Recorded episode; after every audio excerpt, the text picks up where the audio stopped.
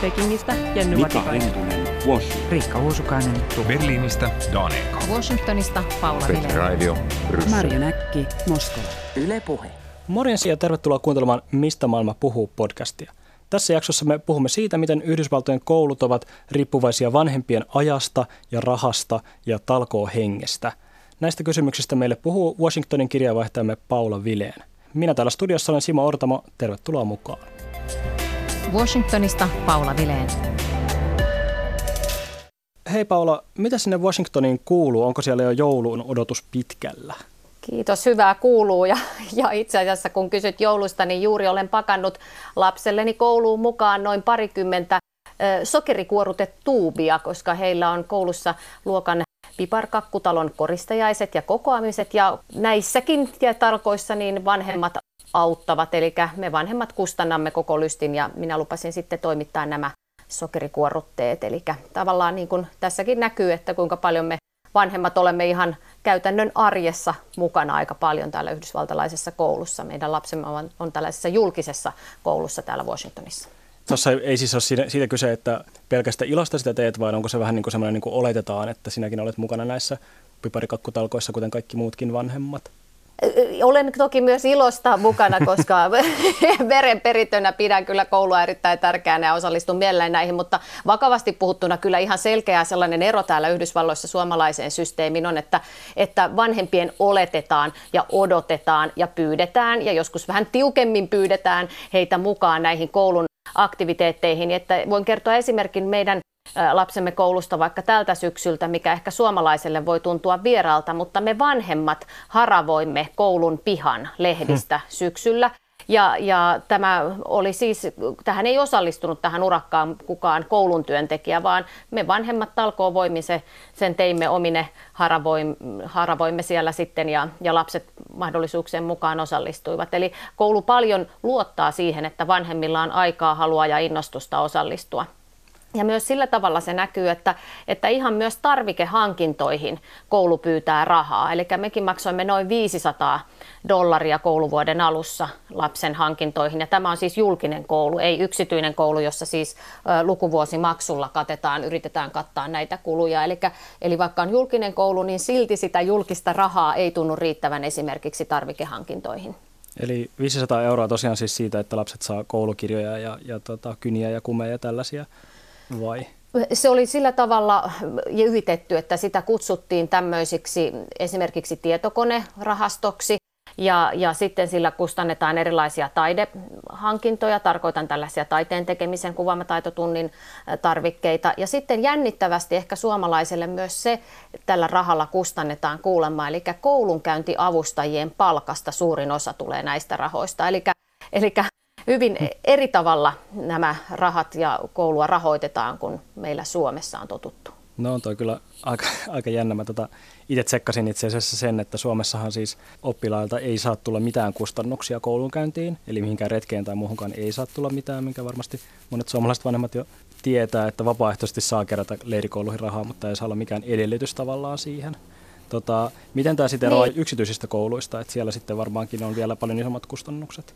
Niin, yksityiskoulun kustannuksethan ovat tähtitieteelliset Yhdysvalloissa, että tämmöinen alakouluikäinen naperokin niin lukuvuosimaksu on, saattaa olla 24 000 dollaria vuodessa tai 28 000 dollaria vuodessa, että, mm. että jos nyt ajatellaan, että tämmöisiä maksuja lukuvuodesta maksaa jo alakoulussa, niin, niin siinä ei kyllä ihan hirveästi niin kuin jää välttämättä enää siihen yliopistoraho tota, lukuvuosimaksujen säästämiseen, mutta että ehkä sitten ne ihmiset, joilla on varallisuutta tähän, niin heillä se ei ole sitten niin, niin, niin tota suuri, suuri ongelmakaan, mutta että kyllähän tämä on johtanut siihen tämä tämän sorttinen systeemi, että esimerkiksi nämä julkiset koulut, jotka ovat niin kuin rankattu parhaimmiksi, niin niihin on kovin paljon tunkua, koska ihmiset sitten tietysti haluaisivat varmistaa, että lapsellaan on mahdollisimman hyvä, hyvä koulu, että esimerkiksi tämä meidän tyttären koulu, mikä on Washingtonissa rankattu toisiksi parhaimmaksi julkiseksi kouluksi, niin sinne ihmiset yrittävät saada lapsia myös muualta kuin tästä alueelta, missä me itse asumme, ja he osallistuvat sitten semmoisiin tavallaan arpajaisia. Mulle ei ole ihan, ihan täysin selvinnyt, että millä perusteella sit yritetään ilmeisesti myös pitää tasapainoa sen puolesta, että sitten olisi erilaisia vähemmistöjäkin edustettuna, edustettuna ja muuta. Mutta että, että tämä koulu, koulusysteemi, kun Suomessa on tottunut ainakin näihin vuosiin asti siihen, että voi olla luottaa siihen, että syntyy se sitten lapsi Kuopioon tai Kokkolaan, niin koulu, koulu voi sillä tavalla luottaa, niin täällä on vähän toinen tilanne. Täällä ihmiset valitsevat asuinpaikkojaan esimerkiksi sen mukaan, että minkä tasoinen julkinen koulu siellä, siellä on. Miten sitten se, että varmaankaan, koska kaikkien lapset eivät ole niissä parhaissa kouluissa ja kaikkien vanhemmilla ei, ei varmaankaan ole varaa sponsoroida lapsia, niin miten se sitten näkyy sitten, että onko sitten oikeasti sitten semmoisia kouluja, joissa ei ole sitten semmoisia edellytyksiä kuin muualla?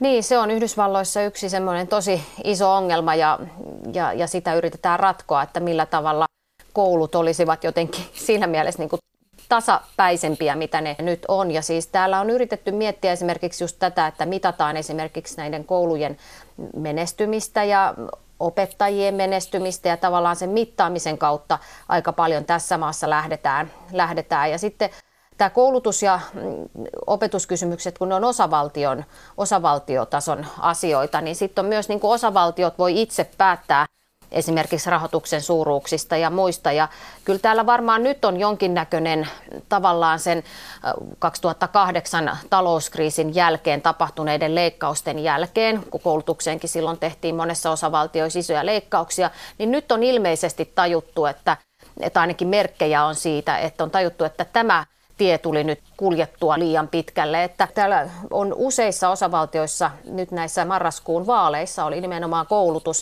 ja nämä opetus, mm, opetuksen para, laadun parantaminen, niin isoja teemoja. Ja, ja se lähti ihan semmoisista asioista kuin esimerkiksi se, että miten saadaan opettajia opettajia koulutettua ja rekrytoitua, kun Yhdysvalloissa on tällä hetkellä tilanne, että opettajat on palkkakuopassa. Eli jos lasketaan ja verrataan, mitä opettajat ansaitsee tällä hetkellä, niin he ansaitsevat vähemmän kuin siis lähes 30 vuotta sitten, 1990, eli kun inflaatio korjataan tämä heidän palkkansa, niin se on johtamassa siihen, että ja johtanutkin jo siihen, että opettajiksi pyrkivien määrä on vähenemään päin. Ja sitten se puolestaan, niin kuin tiedetään, niin seuraavaksi on sitten tietysti se, että ei saada päteviä opettajia virkoihin tai joudutaan isontamaan ryhmäkokoja ja ties mitä.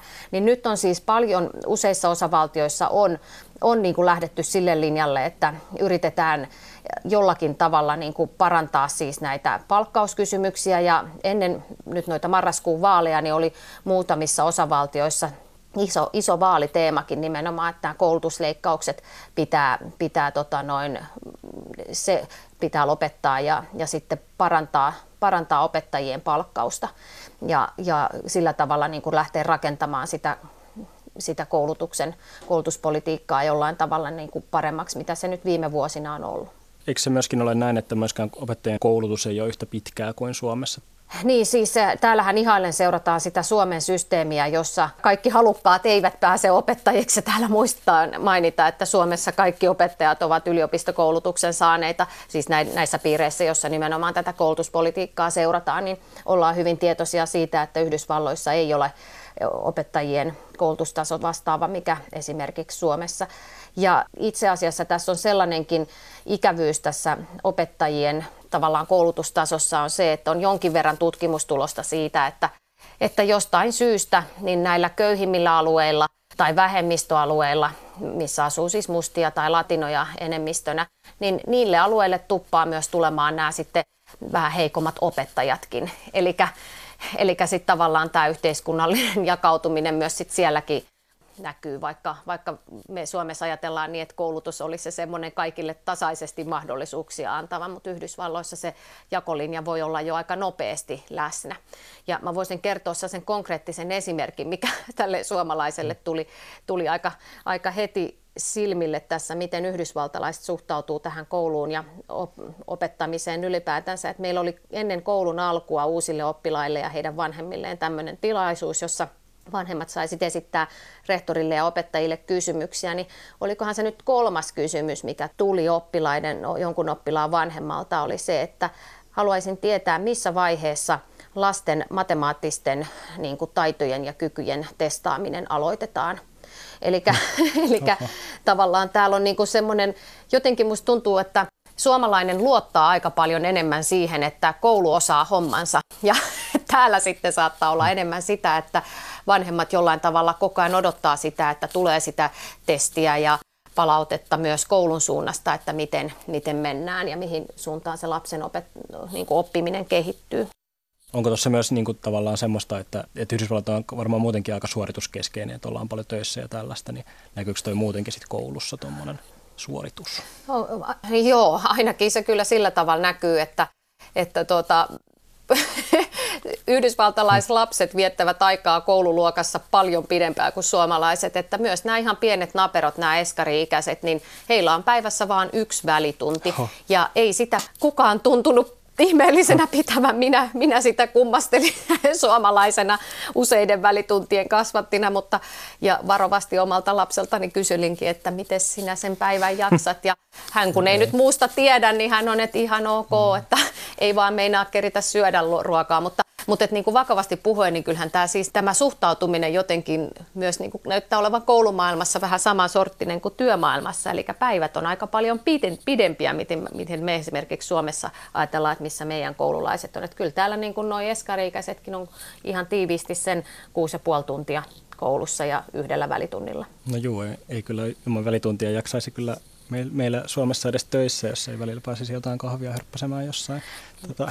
Niin, ja minä ihan rehellisesti sanon, että toivoisin, että pääsisin kärpäiseksi kattoon, että miten se kuri ja järjestys siellä luokassa oikeasti säilyy, kun ei siellä on niitä taukoja ton mm. enempää, mutta ei lapseni kyllä ole valittanut, että ehkä se sit on pysynyt, että sekin tietysti kysyy opettajilta aika paljon.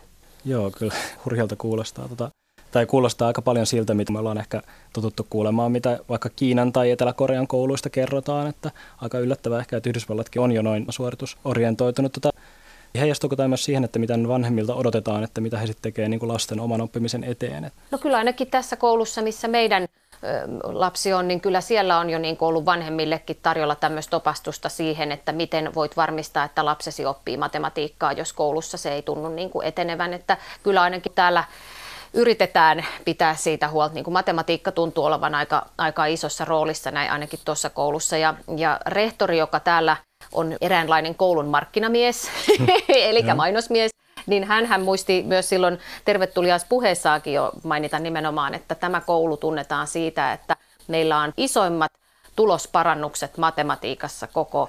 Washingtonin alueella. Eli tämä tämmöinen koulujen keskinäinen kilpailu on myös aika väkevästi läsnä jo ihan niin kuin alusta lähtien. Washingtonista Paula Vileen.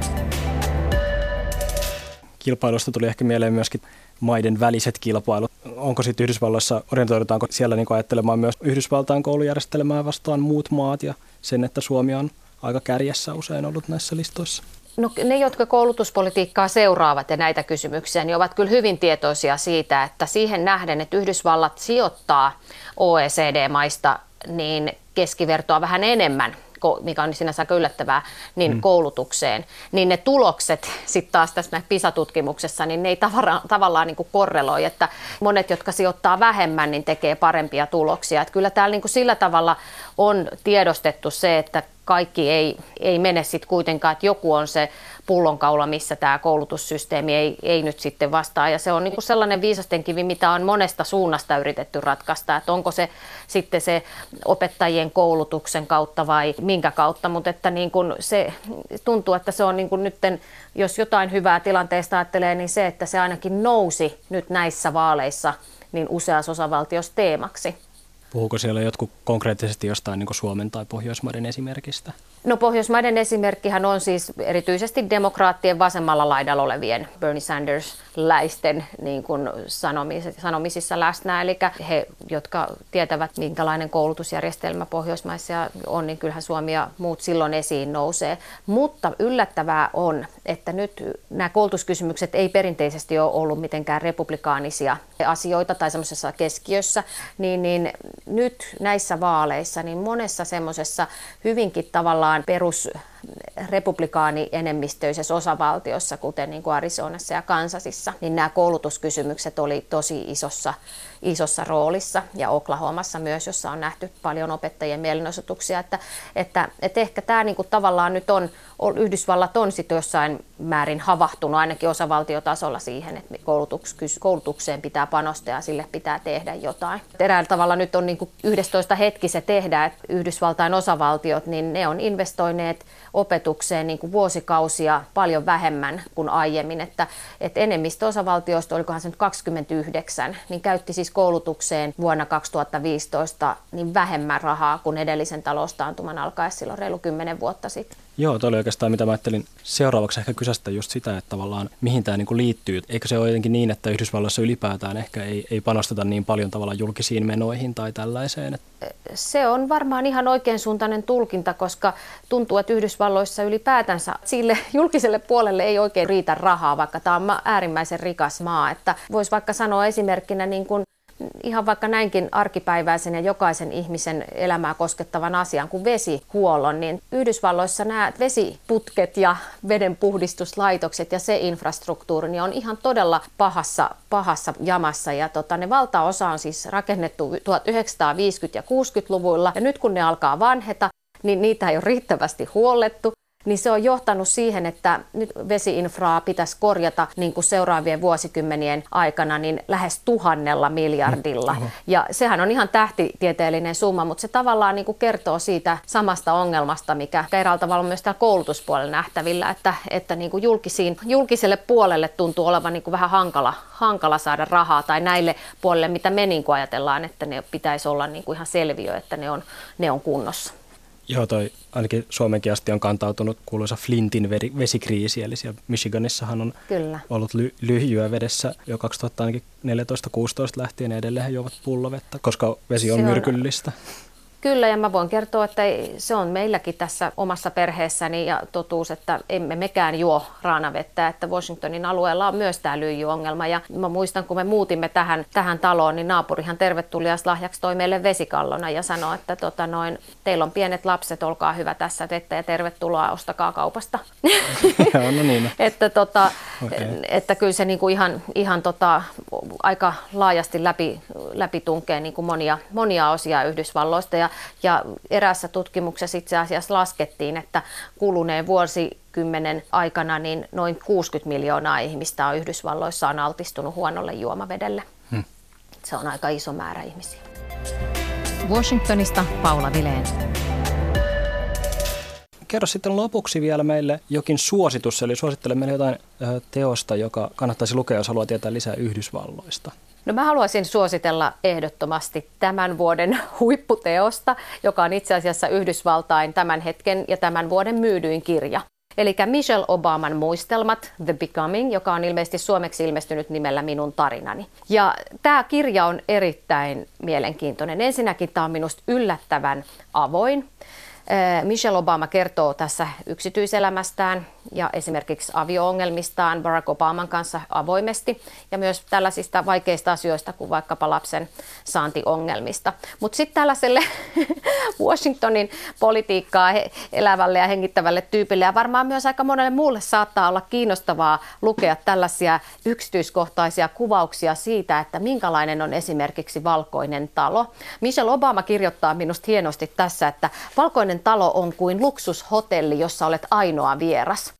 Aina on floristeja paikalla ja myös sit niitä, jotka tekee sinulle kaiken. Itse et voi oikeastaan tehdä edes juustolla voi leipää itsellesi. Ja, ja sitten hän kirjoittaa, että, että tuota, he olivat Barack Obaman kanssa, miehensä kanssa olleet ihan näimistyneitä, miten isoja kaikki huoneet olivat. Että heidän piti hankkia lisää huonekaluja, kun tuntui, että nämä huoneet ei täyty millään. ja, ja tämä on minusta erittäin mielenkiintoinen, mielenkiintoinen monella, monella tavalla mielenkiintoinen kirja, kirja lukea. Ja sitten mä kerron sen, että Michelle Obamasta vielä sen verran, että hän on äärimmäisen suosittu hahmo tällä hetkellä Yhdysvalloissa. Hän on tämän kirjansa tiimolta käynyt tämmöisen kirjakiertueen, jolla just ilmoitettiin, että sille tulee jatkoa, koska se on niin äärimmäisen suosittu. Ja tämä kirjakiertue ulottuu myös Eurooppaan, ei kylläkään Suomeen, mutta Tukholmaan Ruotsiin tulee kylläkin tuossa keväällä huhtikuussa. Täällä Washingtonissakin ihmiset jonotti sinne, kuin kyseessä olisi ollut niin kuin rock tähti. Ja, ja näitä on verrattukin, että nämä on vähän tällaiset niin kuin rock-konsertin kaltaisia, että tota, ne ei ole mitään pieniä, olemme tässä kirjakaupan nurkassa, vaan niin kuin valtavia areenoja täyttäviä tilaisuuksia. Ja, ja itse asiassa jonkin verran kritiikkiä on kyllä tullut siitä, että nämä Michelle Obaman kirjakiertueen tuota noin, niin tapahtumat on niin kalli, kalliita, että, että ne halvat liput menee salamana loppuun ja sitten jos sinne haluaisi päästä, niin voisi joutua pulittamaan jopa 500 tai 3000 dollaria, että vähän tyyristä, tyyristä lystiä päästä kohtaamaan Michelle Obama. Yes. Michelle Obaman Minun tarinani löytyy siis tosiaan myös suomeksi käännettynä, myöskin äänikirjana ja englanninkielisenä. Hei, kiitos tosi paljon. Toivottavasti sujuu hyvin kaikki jouluvalmistelut tästä eteenpäin. Kiitoksia samoin. Yes.